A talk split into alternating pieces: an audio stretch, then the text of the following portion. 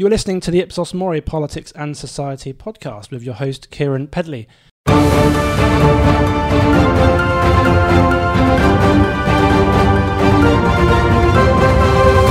So, on this week's episode, we're going to do something a little bit different to what we've done before. Normally, we've had some sort of external guest, um, a very specific poll that we're interested in or we've just released. Whereas on this week's show, we're going to be introducing some, um, well, I was going to say new members, but actually very much not new members of our politics team, but different members of our politics team to me. And we're going to be taking stock, really, and looking at some of the latest data that we've put out there what we've found interesting, and then most importantly, what we think it means.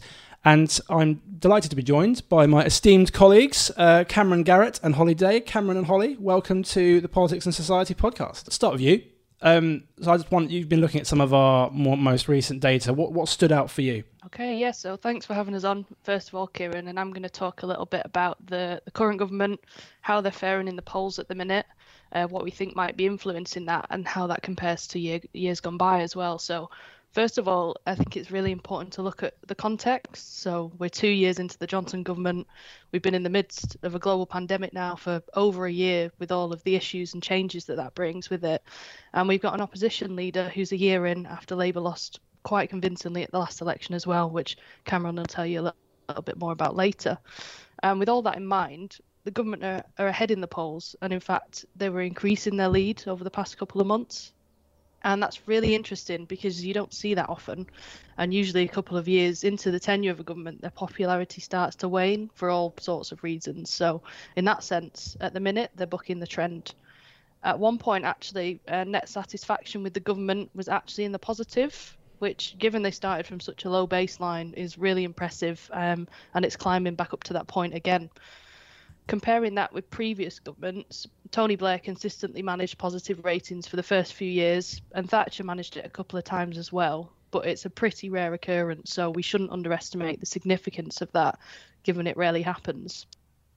And it's interesting then to try and think about what might be driving this. And there's been a fair amount of talk recently about the so called vaccine bounce or vaccine boost, and we can see that obviously take up for the vaccine, especially amongst the priority group so far, has been really, really high. And there's been quite strong data suggesting that not only is confidence in the vaccine itself growing, but confidence in the government to deliver the programme successfully is also growing. And if we look at the UK compared to other countries on the vaccination rollout, we did some polling recently on this with the EU UK Forum, and two thirds of Britons believe that the UK has handled the vaccination programme better than governments of other EU countries. So there's lots of data out there now about countries such as France and Germany, where it looks like the vaccination rollout's been a little slower than here, and there's some discontent amongst their publics about how the governments are handling the pandemic. So where we're experiencing a vaccine boost and feeling positively about the government at the moment, in countries where that that hasn't been the case, I think we'll see those leaders suffering in the. There's really interesting stuff. I mean, we were. I mean, Cameron, you'll know this from sort of uh, putting out the political monitor, um, the Ipsos Mori political monitor back in sort of late 2020. We, we were looking at five point Labour leads at one point, weren't we? Um, only for one one round, it should be said. So it's been quite a turnaround um, in the last sort of sort of few months for the government, hasn't it? Yeah, for sure, it's been a turnaround. Um, although I think you do have, as Holly alluded to, we do have to put into context that they did win a thumping majority in 2019, so you would expect them to carry on leading for a while longer. I think when you think about like Tony Blair when he won his majority in 1997, it took the Conservatives a whole electoral cycle to get a lead. Um, after 2001, I think they got their first party lead. So the fact that Keir Starmer has managed to achieve that and the Labour Party have managed to achieve that, that is interesting in itself. But um, yeah, it's also interesting that they have managed to come back. It's different. Kind of change the narrative. It's interesting though, isn't it? Because like, what it's almost not that you can necessarily compare a particular election election cycle to another one, but I suppose part of it is, is what what year would we be comparable to at the moment? So like you, you referencing Tony Blair. Well, that's obviously he's taking. You know, Labour took over from the Conservatives after 18 years of power there, whereas we're, we're, we're what are we now? Sort of 11 years into Conservative government. Um, but I suppose it's it's a, it's a reasonably newish government in the sense of it's Boris Johnson's now rather than Theresa May's or Cameron's. Well, what else do we think? Like is there anything else that we think this could be down to then, Holly? So the, the, the Conservative lead. I mean, the, obviously the vaccine bounce seems, if you want to call it that, or, or, or the sort of un, the unlocking uh, seems to be really important. Do, is there anything else that we think is important? I mean, I don't think we can under, underestimate the impact of the vaccine rollout first of all, because in our latest political monitor, 88% of, of people said that they thought the government had done a good job on vaccinations. And this wasn't only being driven by Conservative supporters, as you would naturally expect, but 85% of Labour voters agreed as well, which I think is really significant given the types of people that we saw voting for, for Boris Johnson in, in the last election when he won his majority. Um, we've also done some studies on economic optimism that we've been tracking since the 70s. And I think this year so far feels a little bit different than last year. I don't know if you guys agree, but people seem to be feeling a bit more optimistic. Um, and we're actually officially the most optimistic we've been on the economy for over five years, which was surprising to me, um, inclusive of the you know largest month-on-month improvement since we started polling from from February to March. So given that the Conservative Party have kind of historically been seen as the the party to trust on the economy, um, and economic com- competence is always um, a key issue for voters.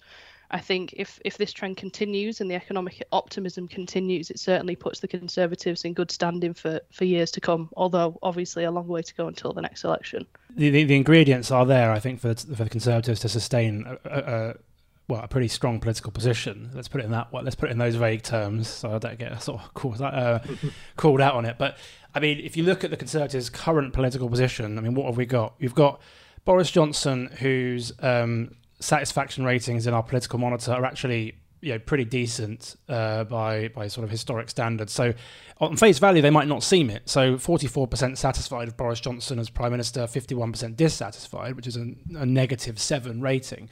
Um, but without having the numbers in front of me, I think the average for prime minister is around sort of minus 11 or something. Uh, if, if you go back to Callaghan, um, it, it's certainly. I mean, so Johnson's figures of, of being slightly negative aren't particularly uh, bad by historic comparisons. They're pretty standard, if anything.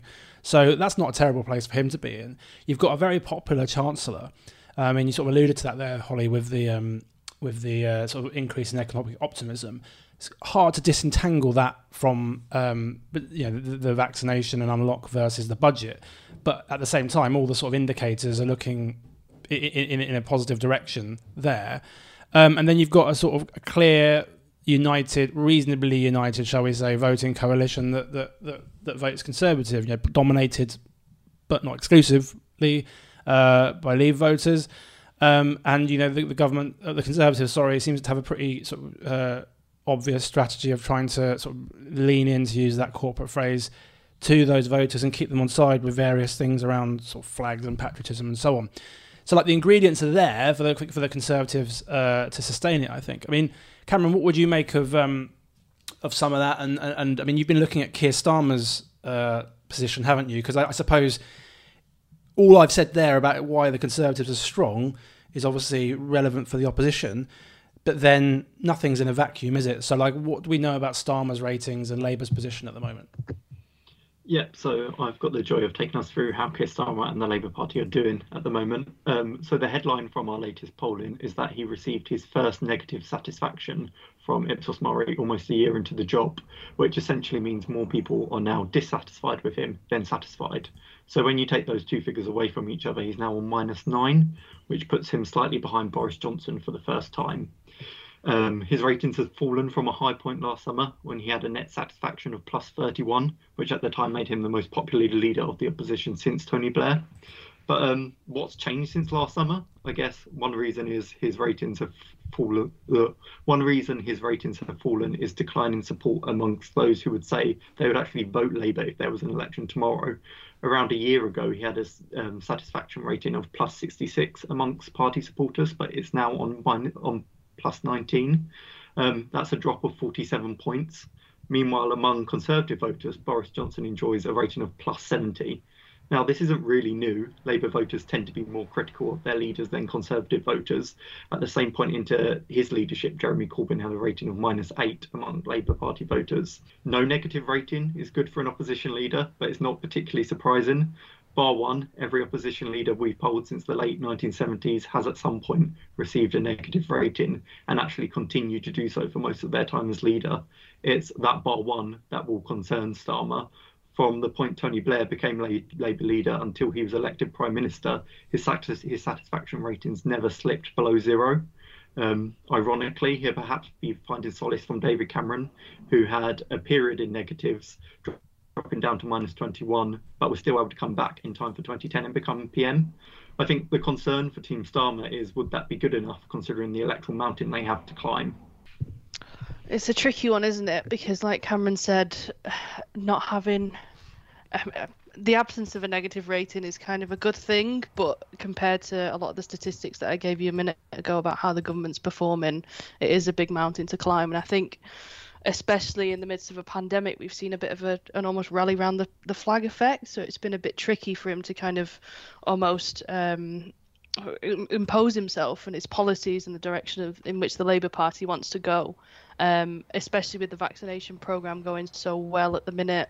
The sort of thing that you like, no one could be critical of. So it's tricky to see where he kind of um, can get his message across. Um, I think the local elections coming up are going to be really interesting. That might just be us saying it because of the sort of things that we're interested in. But we've got kind of a, a bumper stack of local elections, referendum, mayoral elections, and a by-election as well, which I personally am really really excited about. Um, first ones in a while, and the way that the the national parties are going about this at the moment, um, it, it seems to be almost a bit of a referendum on how the national parties are compared to local issues. Um, so it'd be interesting to see if there's any cut through from from Labour in those, um, given it was so long ago since they were last kind of up for election and everything that's happened in between, including Brexit, which we've not mentioned yet somehow. Um, a whole global pandemic, new leaders on both sides. So I think that's going to be a really interesting point to be able to see how he's how he's doing almost, although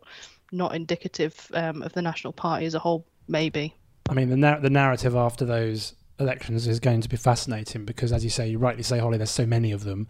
It's almost like what's gonna, what if anything is going to dominate the agenda after that? I mean, I've long assumed Scotland. Um, obviously, we don't know what the result's going to be there. I mean, there's, there's, it seems it seems at the moment debatable whether the SNP will get a majority, um, which would obviously be they would argue as a mandate for another referendum on independence. Um, we know that the prime minister will is likely to push back on that. But you know, leaving that to one side, you've you sort of assumed for a long time that that's going to be the prevailing narrative. Um, but then, of course, with all these other elections, and particularly Hartlepool, um, you know, it, it, will be complicated, perhaps. Um, I think certainly Hartlepool feels like it's going to be significant because it's something that the media can easily fixate on.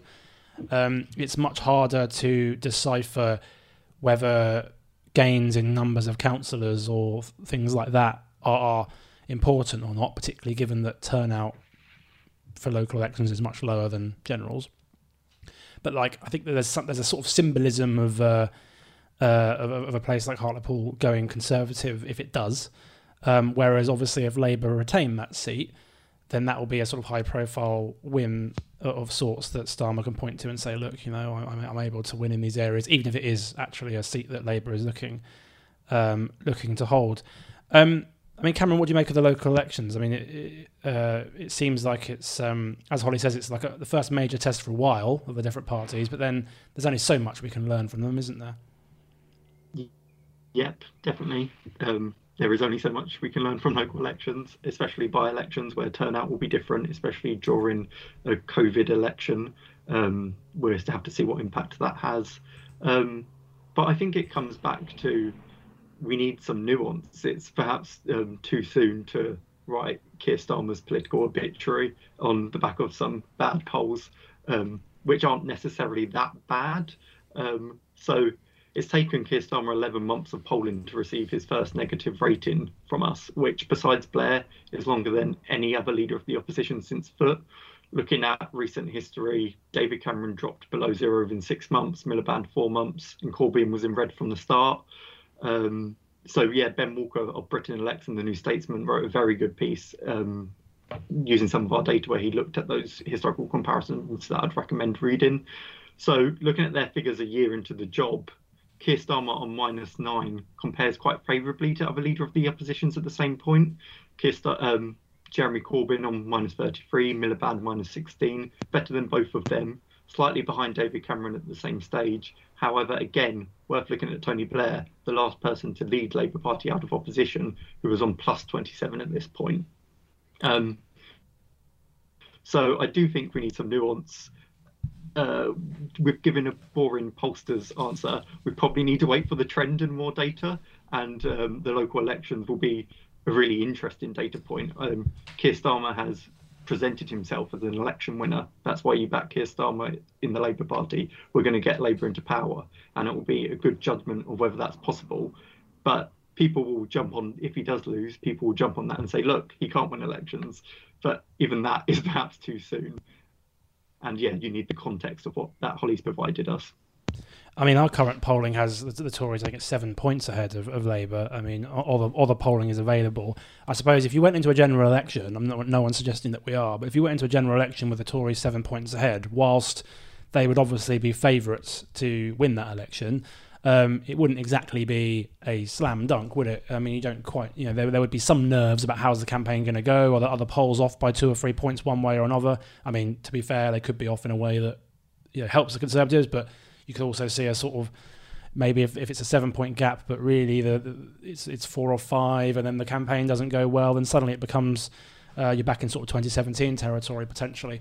But you know, yes, you're quite right, Cameron. We need more data. We would say that, wouldn't we? Uh, so do keep an eye out for our latest polling as it comes out, um, and others, of course. We will be generous there. Um, to the last sort of five minutes or so, I want to talk about some polling we've had on Times Radio this week. For those that missed it um, where we were looking at uh, whether or not people thought past prime ministers uh, have done a good job or a bad job in office. So we, we from Churchill onwards, essentially, um, we sort of positioned it as there have been, I think, 15 prime ministers since the Second World War. And then we said, based on what you know, would you say that each of the following did a good job, bad job as prime minister, or neither? So you could say good job, bad job, neither, or don't know, don't know who they are. Um, it should be said off the bat that, of course, when people uh, rank Churchill, they're not going to be ranking his term in the 50s. Um, they're going to be looking at him as the wartime leader. That's just inevitable. Um, but it was just, I mean, to be honest, with, with, polling like this, you kind of have to set a cut off at one point. point, and typically, I mean, you could list every prime minister that's ever been, but I mean, for reasons we'll come to, that probably wouldn't be very sensible. Um, whereas, uh, you know, most of the time we do this sort of thing, you go from Thatcher onwards. But I wanted to see uh, what the what people knew about the the post-war prime ministers. And there's a couple of things that stood out to me before I get uh, the, you, you, the, views of you you, guys or, or, your questions about it. Um, the first is that actually, when you go from Churchill onwards, other than uh, other than Churchill, the prime ministers before Thatcher don't really elicit much of a, an opinion. Um, so a majority of Brits are either neutral or don't have an opinion about Clement Attlee, Eden, Macmillan, Douglas Home. Wilson, to a lesser extent, um, Heath, Callaghan. So I mean, it says something, I think, about prime ministers' legacies. We always talk about this, us politicos, or what's the legacy of a certain prime minister going to be? And actually, for most of them, at least in the public opinion realm, they don't really get, they don't really have one much because most people don't spend a lot of time thinking about this or thinking about politics. Um, that's not to say that they don't have a legacy at all or they aren't important. It's just that some, and you might argue, you might argue that the general public don't you know, their opinions of different prime ministers aren't that important historically. But it is notable, actually, as time goes by, these, most prime ministers fade into the distance in terms of, uh, or into the past in terms of public uh, perceptions. The exception of that, though, is Churchill, as you might expect. So 63% thought Winston Churchill did a good job as prime minister. He was number one, number one with Remainers and Leavers. Um, Thatcher was number two. 44% thought she did a good job and then followed by Blair with 36% thinking he did a good job, and Wilson 30% thought he did a good job, and it goes goes down from there.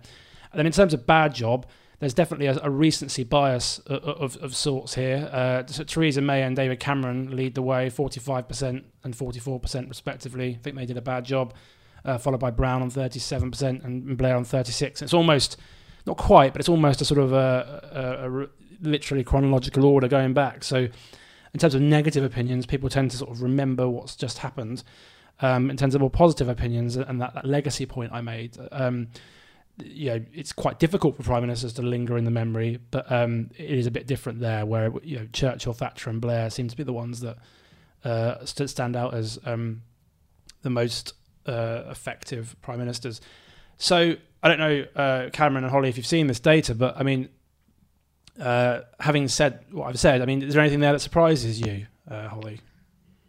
I think it's a fascinating set of data, really, because when you've studied politics and you work in politics and you, you spend a lot of time on Twitter reading about politics, when you then ask kind of the general population these sorts of questions, it can often be very different to what you think it's going to be. So I find it intriguing. Um, I personally am quite a keen quizzer, and these are the sorts of questions that come up come up often, kind of towards the top end of Who Wants to Be a Millionaire. All the quizzes are available.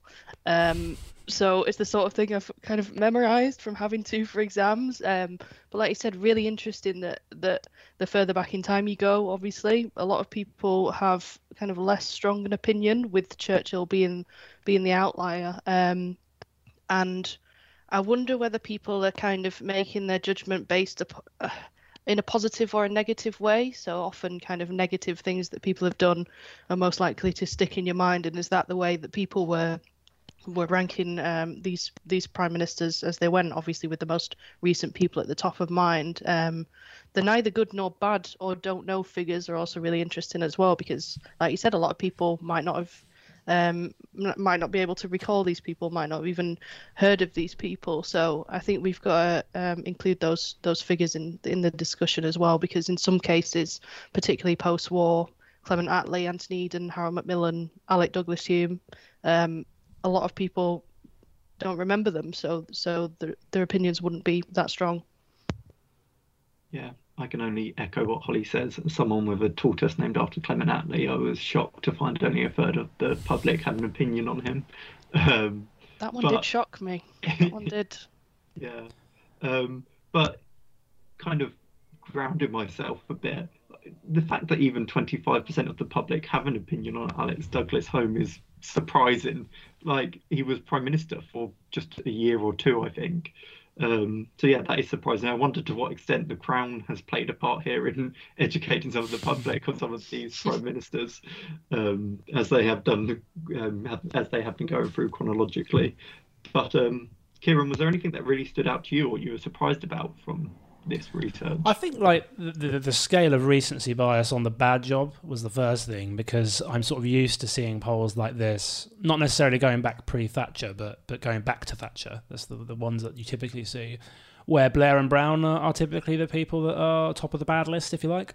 Um, but now, clearly, what's going on here is that people are remembering why they didn't like the people that didn't like May and um, and Cameron are remembering that more recently. Um, we're not here to say that, okay, 10, 15 years from now, they'll still be top of the bad list. Uh, probably not. But then it, there is there is something in that, I think, when you're trying to look at legacies of prime ministers as time goes by. I'm particularly interested in Tony Blair's ratings. Um, he had 36% think he did a good job and 36% think he did a bad job. The rest sort of neutral or don't know that's quite different to a lot of numbers you tend to get on Tony Blair when you ask people how favourable they are towards him or whether they like him. I mean, he tends to produce something of a visceral dislike. Um, and that's often because, frankly, conservative minded people don't like him because, well, I mean, because he's a Labour Prime Minister and, and he, he won a lot and he's also very strongly pro Europe. So obviously that, that's relevant to the modern conversation.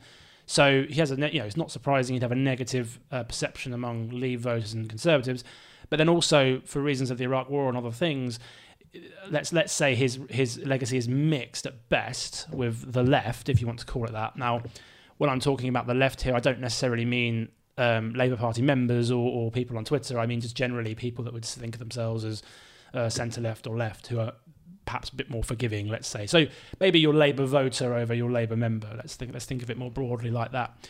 So yeah, so given what we know that he typically produces quite unfavourable figures, to see him almost net well, him net neutral on whether people thought he did a good or bad job, uh, does surprise me somewhat. And therefore I kind of wonder whether I mean, it's a bit much to say history will be kind to him because I think that's that's it's hard to say. But I do wonder whether like in 10, 15, 20 years from now, I'm to have plenty of time to wait to find out um, whether he'll be looked because people sort of remember him as a prime minister that was quite successful for 10 years in that he won elections and things whether over time he has slightly more positive rate ratings than he's had in the aftermath of uh, of Iraq and things. And that's not me posing a judgment on whether that's right or wrong. It's just it's just striking to me that these numbers aren't that bad for him uh, really um, and so, and but then at the same time, you'll probably see a similar thing with May and Cameron, where like right now they're they're top of the bad list.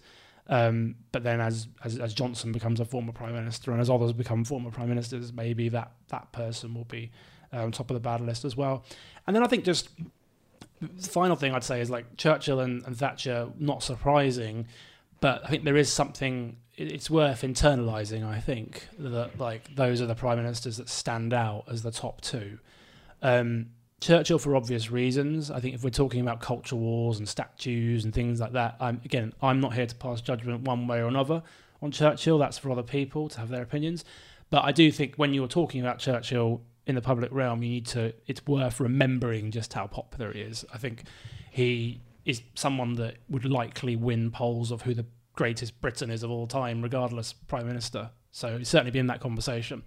So that doesn't necessarily surprise me. I mean, Thatcher clearly lingers as someone with a huge political legacy over British politics. I mean, it, there is a reason I think that when we do these polls, we almost think about, oh, do we start with Thatcher and go forward, or do we start with Churchill and go forward? Like, there's, there's, there's clearly, I mean, in, in, making that decision in your head, uh, that is, is telling you something, isn't it? It's telling you that there's a definite point to why would you start with Thatcher? Well, because actually, generationally, that's the one that stands out, and the data backs that up. That's the one that people have an opinion on. Whereas you go before her, um, Callaghan, Wilson, Heath, and others, and back.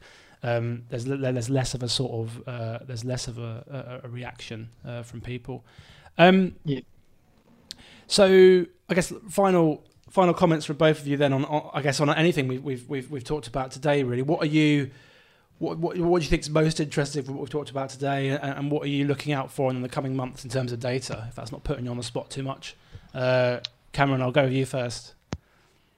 Um, I'm waiting on that trend data, Kieran.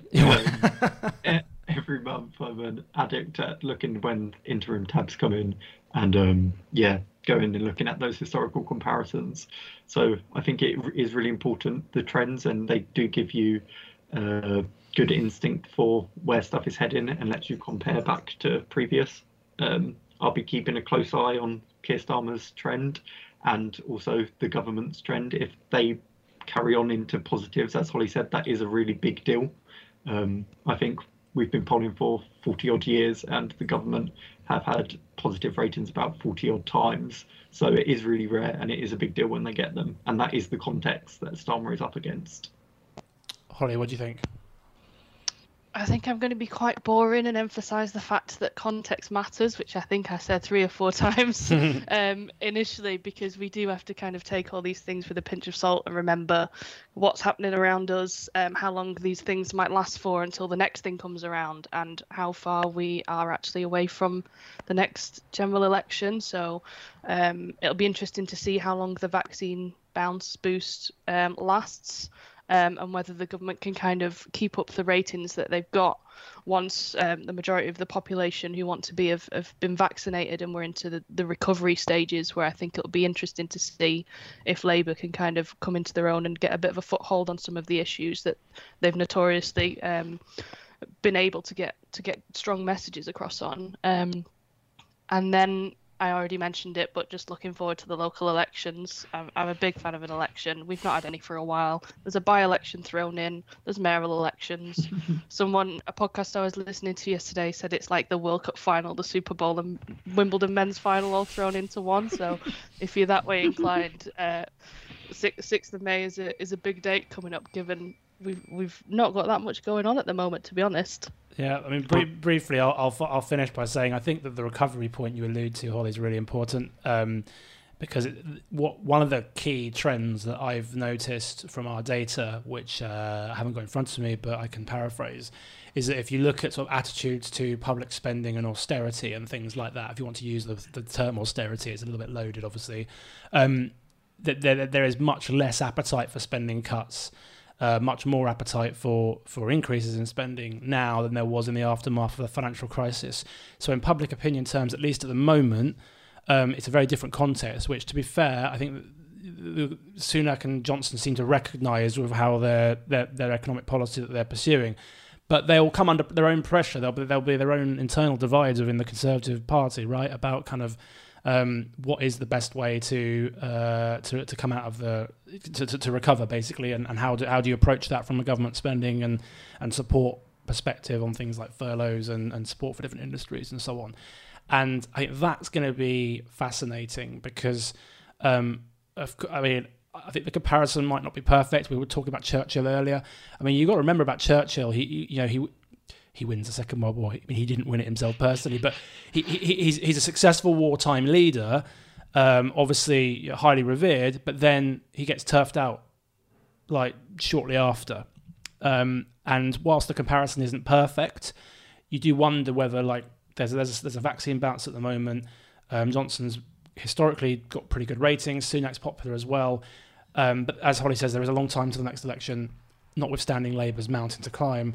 Um, and so it's not impossible that for whatever reason, depending on how it's handled, caveat, caveat, caveat, that like uh, the nature of the recovery changes the political weather. But we obviously can't know that. Um, we'll have to wait and see. But that's all we've got time for this week's episode. Uh, Ipsos Mori Politics and Society podcast. Uh, please do like and subscribe wherever you get your uh, podcasts from. And a big thanks to uh, Cameron and Holly for joining me today. Hope you enjoyed it. Uh, and stay tuned for more episodes in the coming weeks.